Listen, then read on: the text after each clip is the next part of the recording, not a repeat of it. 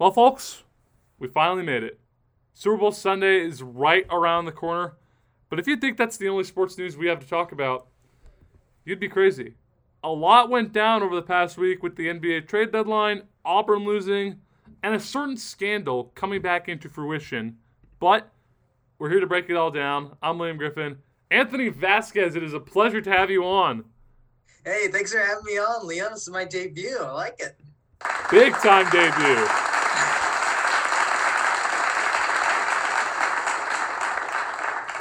Like we talked about, we have quite a bit to get to, but we don't begin with the Super Bowl. We begin today with some news that broke out on Thursday after rumors floating around left and right about whether or not James Harden wanted out of Brooklyn. He did. He's gone.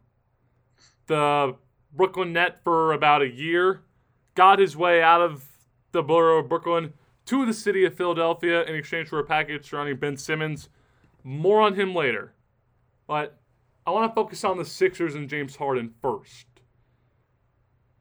I have a lot to say about it, so I'm curious hear what do you think? Can Philadelphia win a title now? I think they definitely can. Bottom line, James Harden and Joel Embiid, you know, that that's a championship roster at the end of the day. And, you know, I, I said it from the beginning, Kevin Durant and James Harden was a championship roster. And now with Joel Embiid and James Harden, I think they're going to be perfect I disagree wholeheartedly. I disagree wholeheartedly. You know why is that, my friend? Oh, oh, okay. You ready? So over the past, you know, few years, we have this revolving door of James Harden getting paired up with a new superstar player.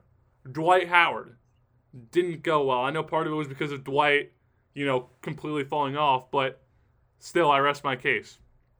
Chris Paul that team was a healthy hamstring away from going to and potentially winning the NBA Finals. And after they try to bring in Carmelo, doesn't work out. It happens. James Harden gets all meh about it and essentially forces Chris Paul out of Houston for Russell Westbrook. And they both hate each other so much that they both leave Houston. And then James Harden pairs up with his old OKC teammate and Kevin Durant and Kyrie Irving, arguably the most toxic player in basketball right now and then they only play 16 games together. Yet that was enough for them to get sick of each other.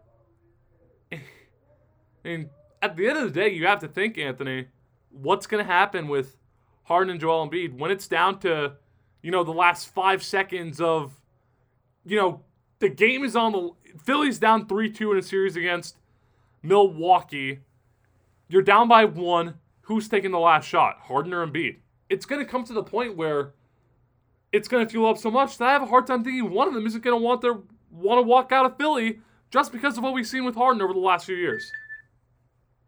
Well, I mean, I, I think it's a different situation here because the toxicity level is just not non-existent with Joel Embiid. I mean, Joel, poor Joel Embiid's dying to play with the second star. I mean, that's I mean, you saw him; he was so angry when Ben Simmons basically didn't show up because his coach called him out, essentially. So I think Joel Embiid can play with the second star, and I really can't wait to see how it'll turn out. With Harden, with Harden, he played with Russell Westbrook. Russell Westbrook's one of the. He's not toxic off the court. He's toxic on the court. So he's pushed out of the way. And then with Kyrie Irving, what is up with that?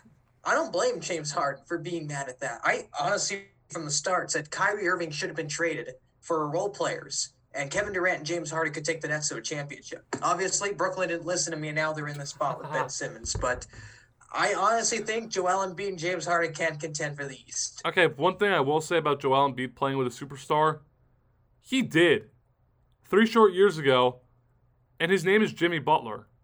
And I understand that they lost that series off of Kawhi hitting one of the most ridiculous shots in the history of basketball, but the fact of the matter is, is that the Philadelphia 76ers only put up 90 points in that game. That doesn't win you a lot of basketball games. So, for you to say we haven't seen Joel Embiid play with a superstar, that's not true. Then again, I think James Harden is on another level compared to Jimmy Butler. Um, yeah, I mean, I honestly, once again, said it, said it again. You know, I Jimmy Butler should have been on the 76ers in the long term. I don't know why they let him go. I would have taken Jimmy Butler over Ben Simmons then. And once again, I said it back in my trade analysis a few years or few years ago.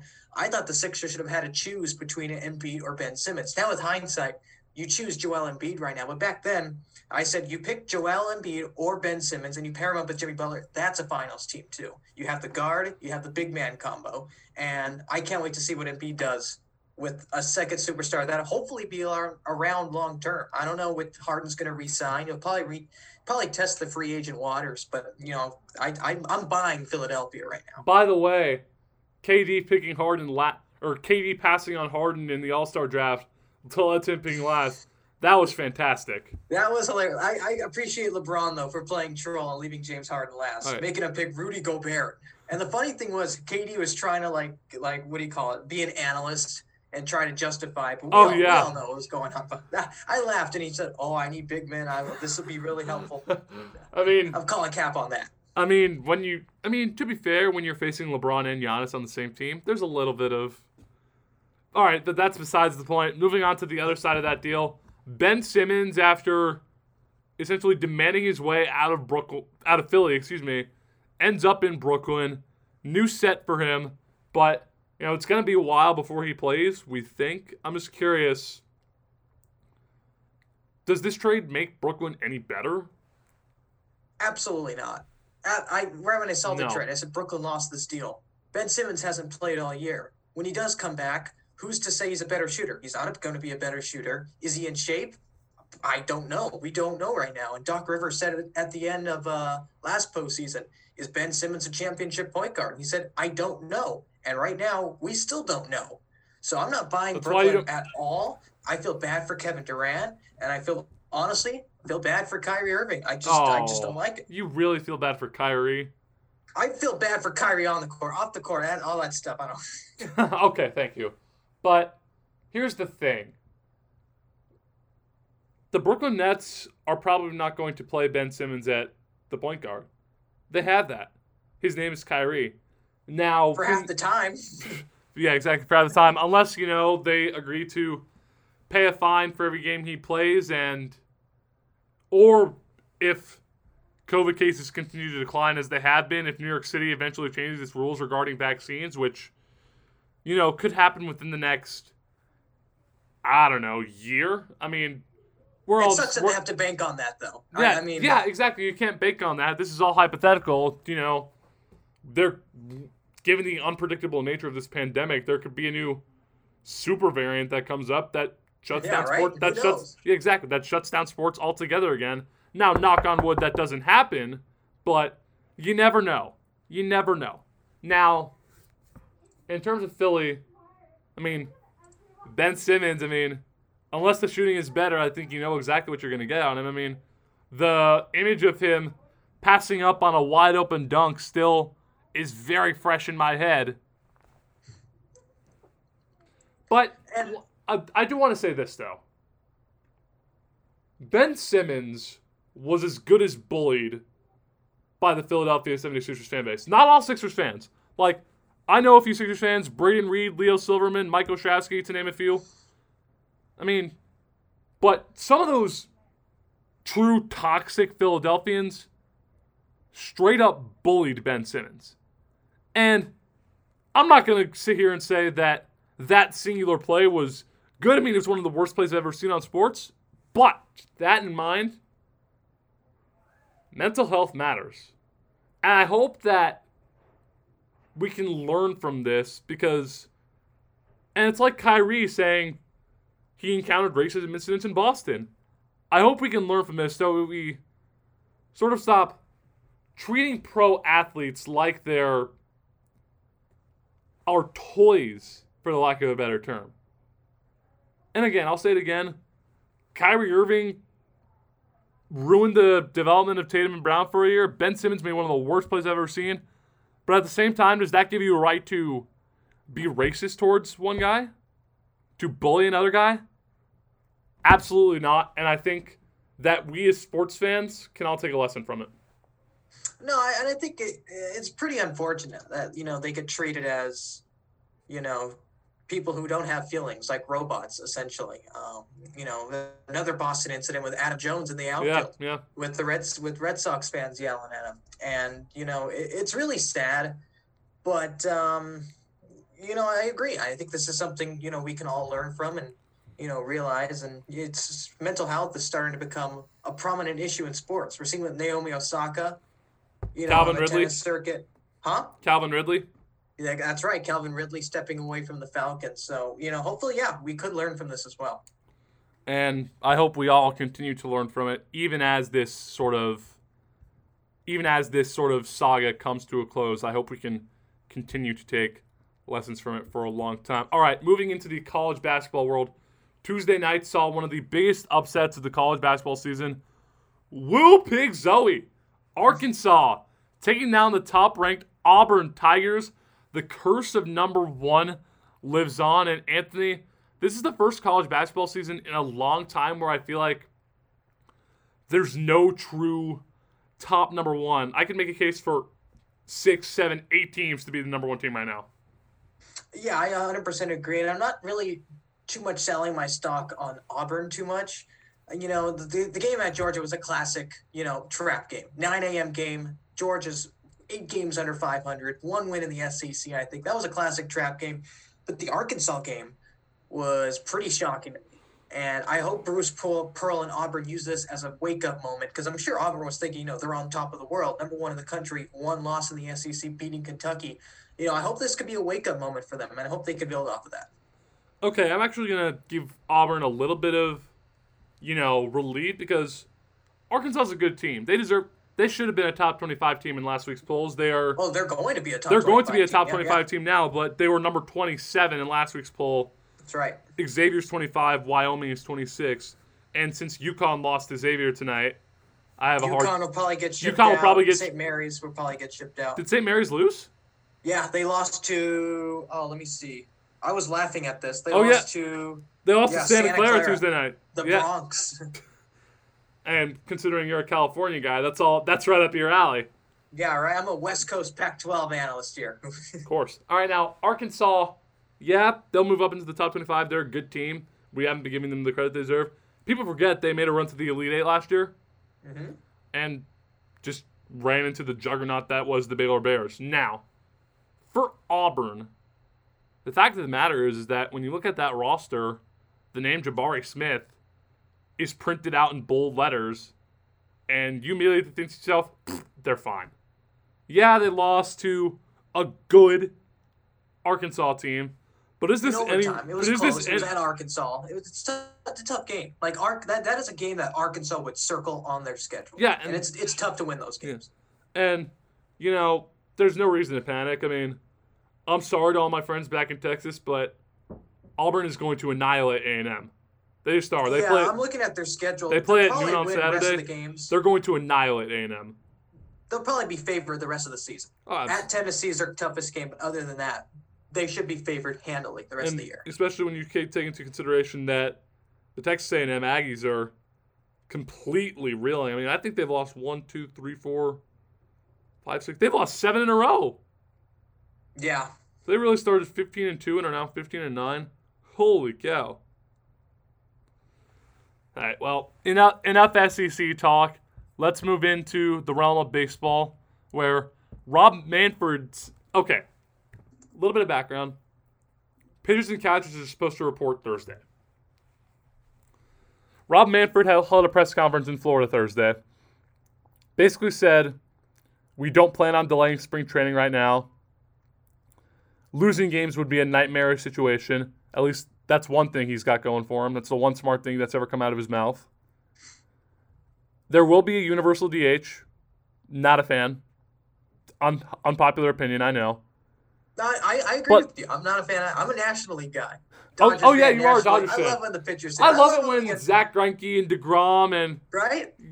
Only Bartolo Colon with that famous home run. I love it when AL pitchers visit Dodger Stadium and have to go up there with the bat and a helmet that's t- two sizes too big and just up there swinging it. No, against against Kershaw or Buehler too. All right. Yeah. And then the last thing is that Manfred said there's no plan to push back spring training. The league is going to bring in a counter proposal on Saturday. am I wrong in thinking that seems like a pipe dream in terms of wishful thinking? Well, I mean, he said even spring training won't be delayed. I assume he means games. There's no way um, they're, they're going to get any type of deal done on Saturday. They're probably not going to get it done next week. I, what I do find interesting is what Rob Manfred says that losing games would be tragic. I forgot what the exact word was, but it'd be tragic or devastating. Um, you know, I, I'm excited about that. You know, it shows that MLB, at least on the PR side, wants to get a deal done. Now, I mean, you can argue that. Do they really want to get a deal done on the inside? Probably not.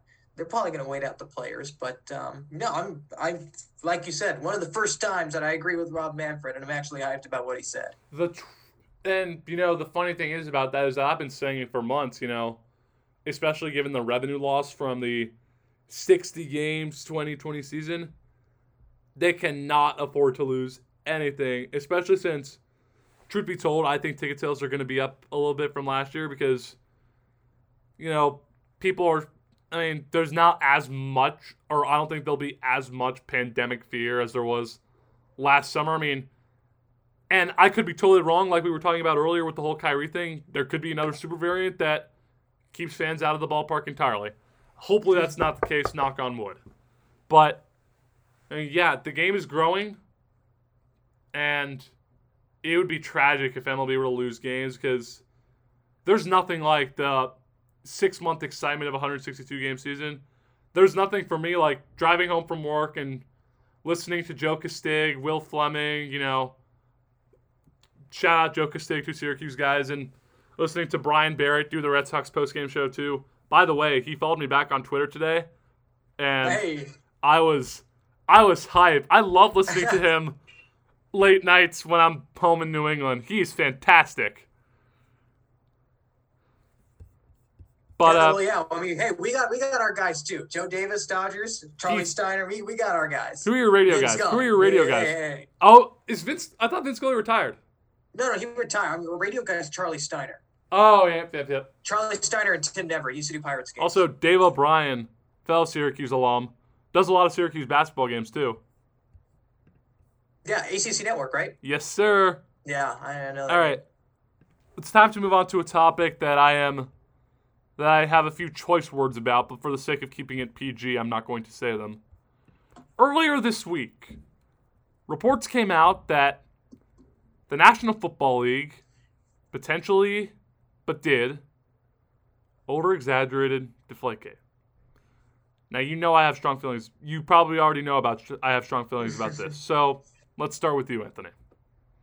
Well, I, I think it was interesting. I, I, you know, I do find it funny that when Tom Brady retires, they released it. I'm sure they were waiting for it. I mean, they're not going to say it right in the game, you know, right when he's still playing.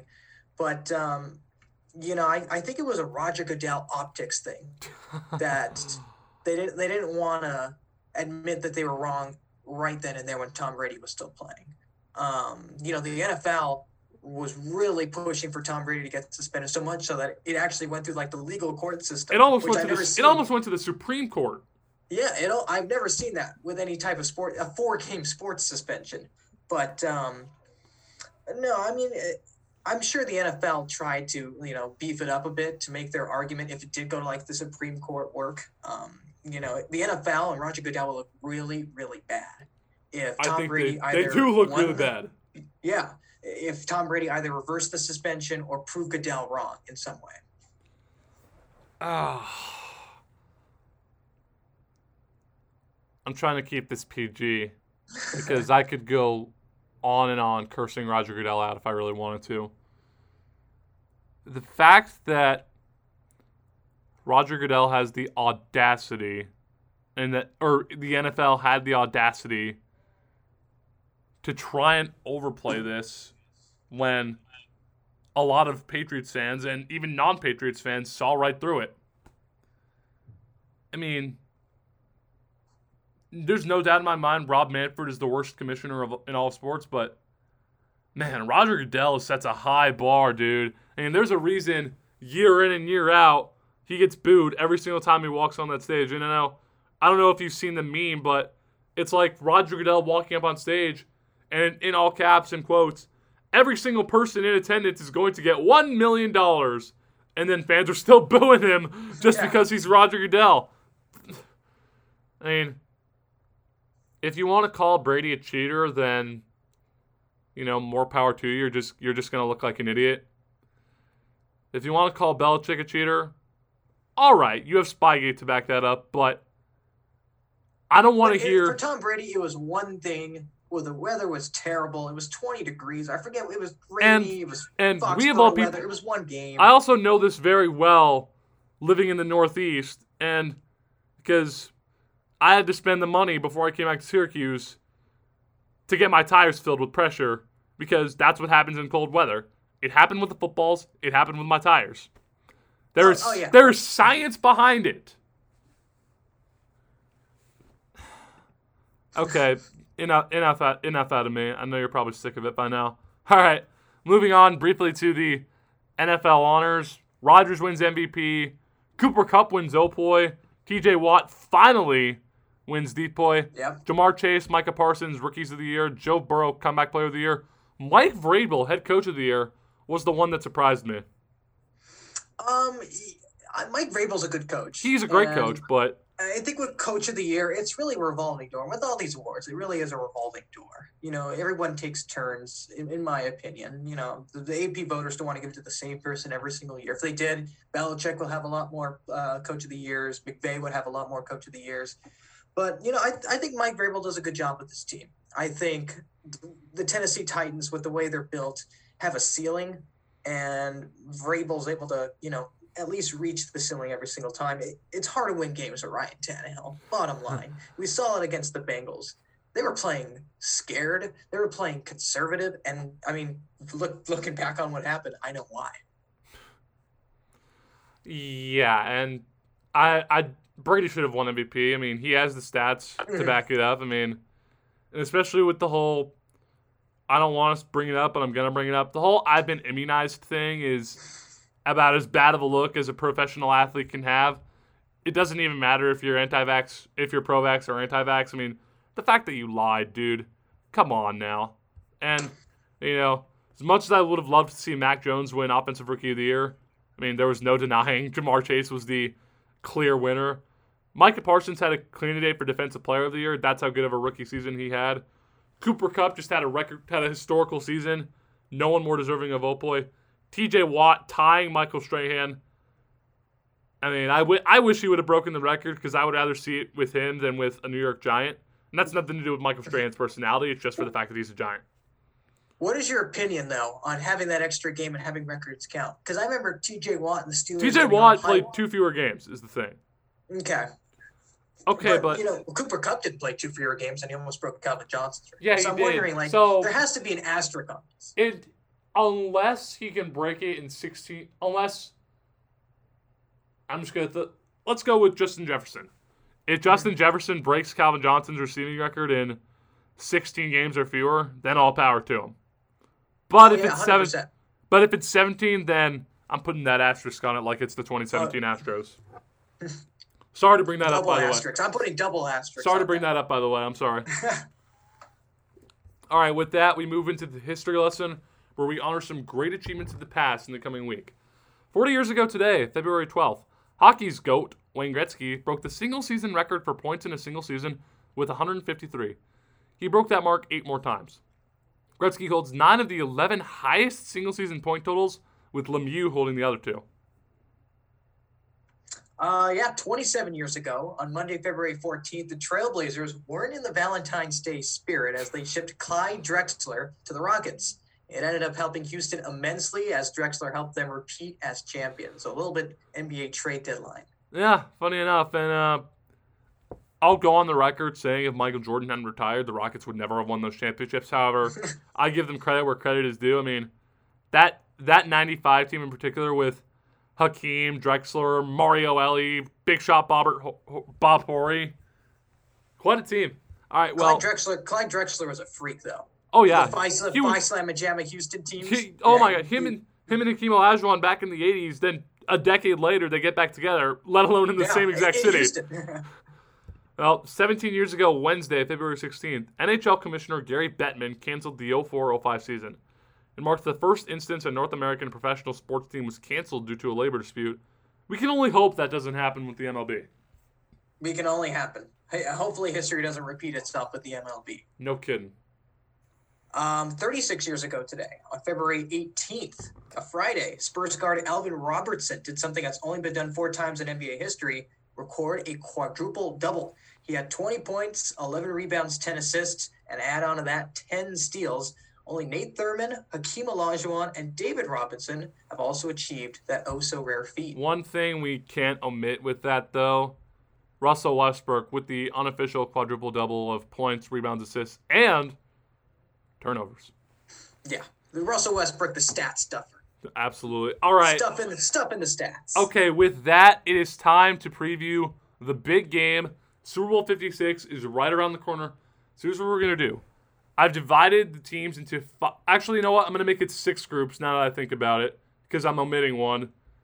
We'll break down each group for each team, and then at the end, we'll give you our predictions for the big game. All right, I, this is the one I omitted. We'll start with that. The special teams. Evan McPherson is has ice in his veins for the Ram- Bengals. Matt Gay has been a solid kicker for the Rams. Johnny Hekker is probably the best punter in the league, and Kevin Huber isn't too shabby either.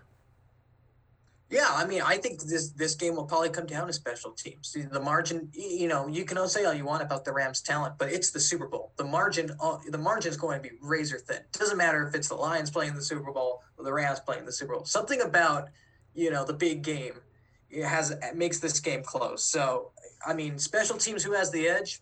Nobody really. Evan McPherson, he just had ice in his veins. If he's going to come out for a game-winning field goal, it wouldn't surprise me if he tells Joe Burrow, "Well, I guess we're Super Bowl champions now." um, I would say if I have to give, you know, gun in my head, I got to give an edge. I'd give it to the Bengals. Um, I forget their punt returner's name. I think it's something Taylor. Um, he'll be he'll be electric. Um, and uh, Matt Gay has been a little shaky in the play. I remember he missed. He, he missed a field goal in the NFC title yard. game. Sorry. He missed a field goal in the NFC title game. I'm pretty sure. Mm-hmm. And I think he, was short, like on a forty-something yarder against the Bucs too. Yep, yep, he was. Yeah, man, that's a make. I was like, wait, he was short. Yeah. So I I have to give it to the Bengals, but like it's razor thin. Yeah. I agree. I think the Bengals have the edge with the special teams, but like you said, it's it's a razor thin margin, and the game very well could come down to it. And having good special teams is very important. Just ask the Green Bay Packers. Now, Yeah. in terms of punter comparison, I think I give the edge to the Rams just because Hekker has the name brand, but Hundred percent. the gap between McPherson and Gay is a little larger than the gap between Hekker and Huber, which is Mhm. why I'm taking the Bengals. And, you know, like you said, if it comes down to the point where Evan McPherson is going to have to kick a game winning field goal, there's no doubt in my mind McPherson is going to say that to Joe Burrow. He's gonna come Taylor. out with all sorts of confidence. Oh, yeah. Oh, yeah. And, you know, that's why you drafted kicker, the Cincinnati Bengals Twitter feed has been saying. that's why you draft the right kicker. Roberto Aguayo fans, cover your ears. Oh, uh, Cody Parkey and Zane Gonzalez are two other names that come to mind. All right, moving into the front seven. I mean, particularly with the Rams, dude. Donald, Floyd, Miller, to name a few. Then on the Bengals side, guys like Hendrickson and Hubbard aren't too shabby either. But from my two cents, the Rams have the edge for one reason and one reason only Aaron Donald. The fact of the matter is, is that the best defensive player in football is on the Los Angeles Rams. And you're telling me that you're not going to give that position group the edge come the big game? Sorry. I'm just not buying it. And that's not a knock on the Bengals front seven. I mean, they've been playing exponentially well in the postseason, particularly in the second half of that Kansas City game. But Aaron Donald clearly puts the Rams over the hump. Yeah, I, I think you also have to look at Von Miller too. Von Miller was pr- probably not working on the Broncos because every every offensive line, every offensive coordinator was honing in on him. Now every offensive coordinator is triple teaming Aaron Donald, which gives Von Miller his ones. If you look at Von Miller, well then you leave Aaron Donald with the double team, and he could he could break a double team as easy as anybody in the NFL. And I mean, I think the weakness for the Rams though is their linebacking core. Oh, not, yeah. not in the pass rush game, but in the rush defense. You can run on the Rams. You know, that, that's what my dad always says. You can run on the Rams. That's why San Francisco keeps beating them. You can run on them. Um, So I think if the Bengals have the edge, it's going to have to start from that running game, and they are going to have to run it. Joe Burrow, you can't tell me Zac Taylor wants Joe Burrow throwing 40, 45 times with his offensive line. It's going to be a running running attack led by Joe Mixon, Samaje Perine on third downs. I, I I think the Bengals have the edge in the rushing attack, but overall front seven Rams easily take it, hundred percent. Absolutely. Now moving back in the defense to the secondary, I mean, both these teams have pretty good units. For the Rams, Jalen Ramsey is obviously the first name that comes to mind, as well as Eric Weddle coming out of retirement just Oh, for man, one last ride in the postseason. That is ridiculous, in my opinion. And then the Bengals, Jessie Bates, Mike Hilton, Eli Apple, one of the most maligned players in the postseason currently. Awuzie. Ma- Awuzie, too, make up that unit. I'm going to be honest. I think it's pretty even here. I think it is. Um, I think Jalen Ramsey. I I'm not too sure if McVay is going to have, have Jalen Ramsey shadow Ja'Marr Chase. Um, I thought they were going to have Ramsey shadow Mike Evans, and it really wasn't the case. You know, every single time um, Ramsey wasn't on his side, so I think it's going to come down to the Rams' safeties and their corners to see if they can, you know, get Joe, Joe Burrow off his game. And I think the Bengals they can contend on defense. I mean they.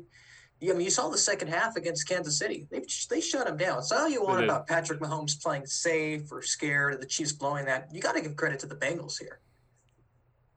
Absolutely. And, you know, I'm going to give the slight edge to the Bengals solely based off of the fact that I think they have more overall. They have a, they're a little more balanced. They, LA feels a little top heavy with Ramsey, which is why I'm leaning the Bengals. But that being said, the play that Mike Hilton made and that uh, picking off Ryan Tannehill, don't get me wrong, Tannehill was horrible. That was a fantastic play by Mike Hilton. And the fact that that secondary completely shut down one of the best offenses we have ever seen in the game of football in that second half. I mean, you talk about Mahomes alone is tough enough, but then you throw in Tyreek Hill, Travis Kelce, Mecole Hardman. The Bengals. It's incredible how how they how they have a punter. I don't know how people stop them. No. I ask myself that every single game. and not only did Cincinnati stop them, they just could have shut them down. So Shut them down. I give the edge to the Bengals. Slight edge, but I give it to them. All right, Agreed. we move into perhaps the most obvious position group to break down the offensive line. I mean, I think it's pretty straightforward. The stats back it up. The Bengals O line gave up nine sacks against the Titans. Cincinnati had no business winning that game. I think Tennessee lost it more than Cincinnati won it, but Same thing with Kansas City. I, I think Kansas City lost it more than Cincinnati won. I disagree a little bit on that one, but you know, that's what happens during miracle playoff runs. You find the most ridiculous ways to win. I mean, hey, you win, right? Yeah. You won your game. Yeah, exactly. Yeah, now you're in the Super Bowl. Now they're in the Super Bowl, but I mean, the Rams O line is just straight up better, no questions asked. Oh yeah, the Rams always had a good O line too. Yeah. hundred percent. Um, And Rob old- Andrew Whitworth, Old man Andrew. Whitworth. Yeah, old man Andrew Whitworth too. It's it's nice to see him in the Super Bowl though. I, Oh, I, uh, absolutely. it's nice. Absolutely.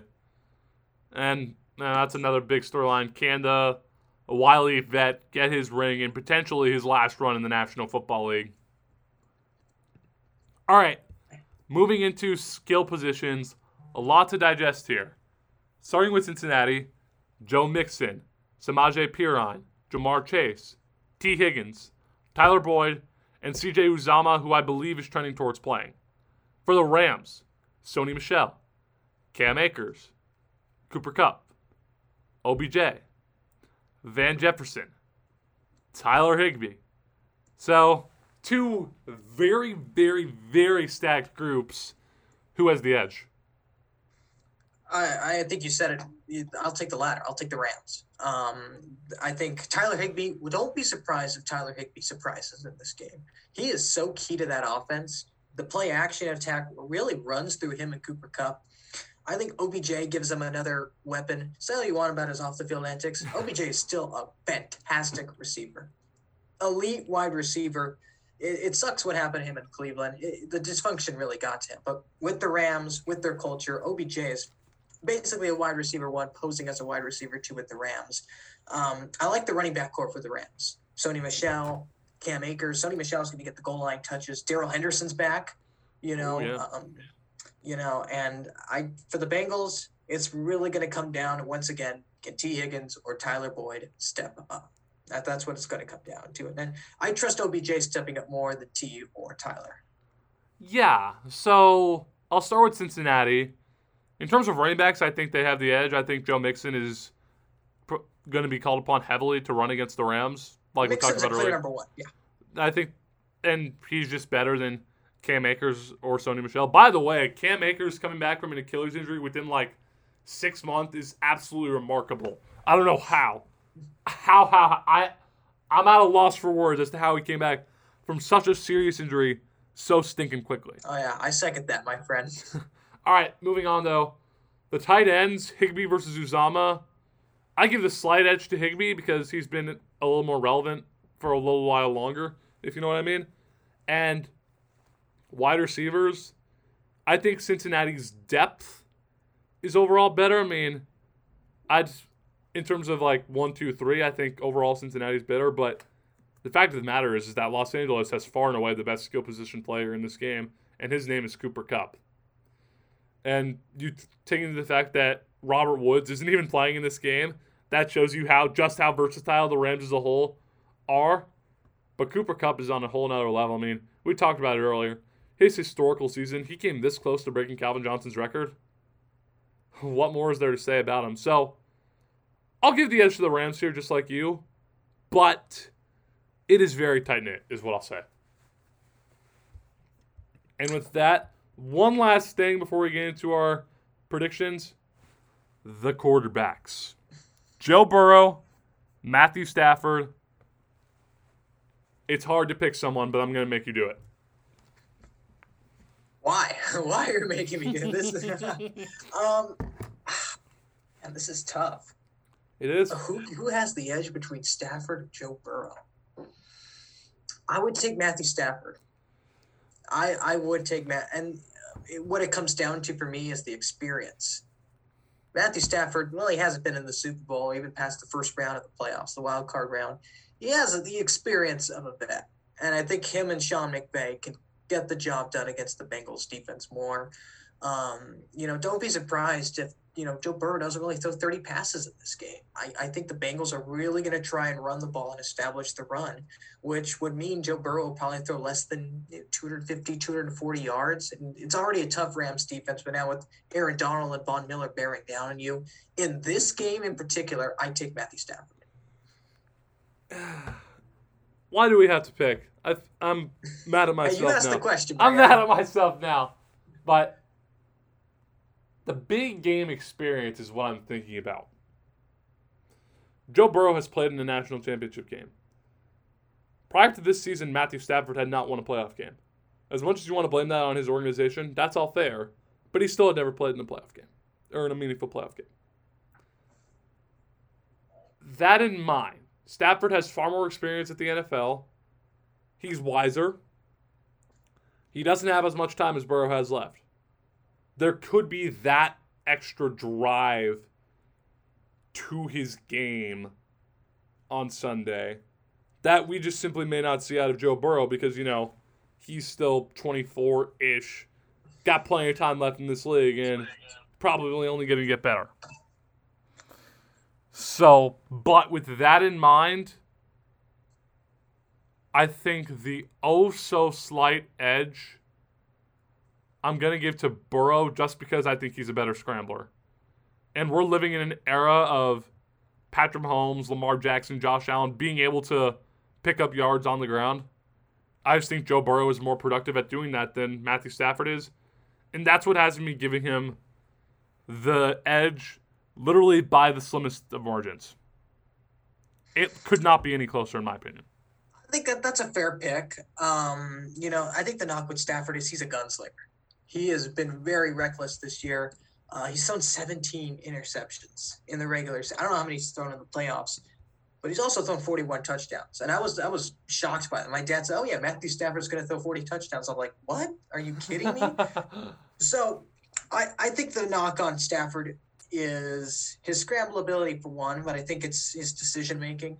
Um, you know, he, he he he has a tendency to force the ball, and I mean, when you have Cooper Kupp and OBJ, you know, the window, even the slightest of windows, you know, are massive with them.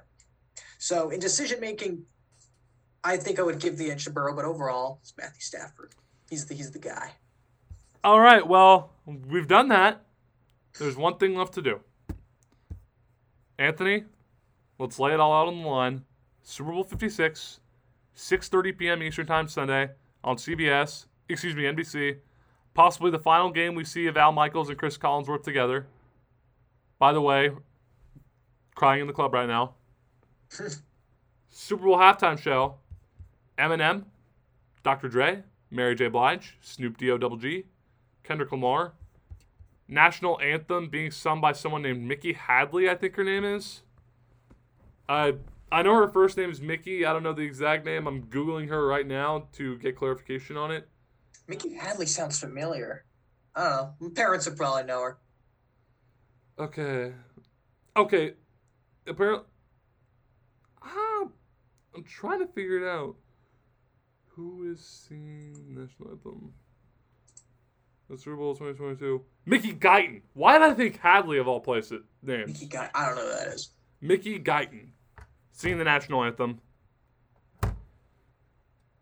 So, who wins? What's the score? Who's the MVP? This is tough, and everyone's picking the Rams, and I'm going to follow suit. I'm taking the Rams in a very, very close game. Give me the Rams 23 20. I think the winner of this game is probably going to score 23 less 23 to 27 points. Um, it- it's going to be an extremely close game. It's going to be a fun game. You know, say all you want about the Rams' talent or the Bengals underdogs. This is going to be a close game. And I'll take the Rams. 23 20, somewhere around there. I think the winner gets 23 to 27. As far as MVP goes, I think you ain't winning this game without Matthew Stafford. I think the Bengals are going to do everything they can to shut down Cooper Kupp, and largely the 49ers did. Um, you know, I think the Bengals are going to do everything they can to shut him down, and that's going to divvy up the yards between Van Jefferson and all the Rams' weapons. Uh, so I think Matthew Stafford gets it done. He's the MVP. Give me the Rams 23 20. I'll take the under, under 48. Ooh. Okay, so when I look at this game, I think to myself, the Rams should win, right? I mean, they're playing in front of their home crowd. They have the more well rounded roster. They probably have the better coach. All the signs are pointing towards the Rams winning this game. That is why the Bengals are going to win this game.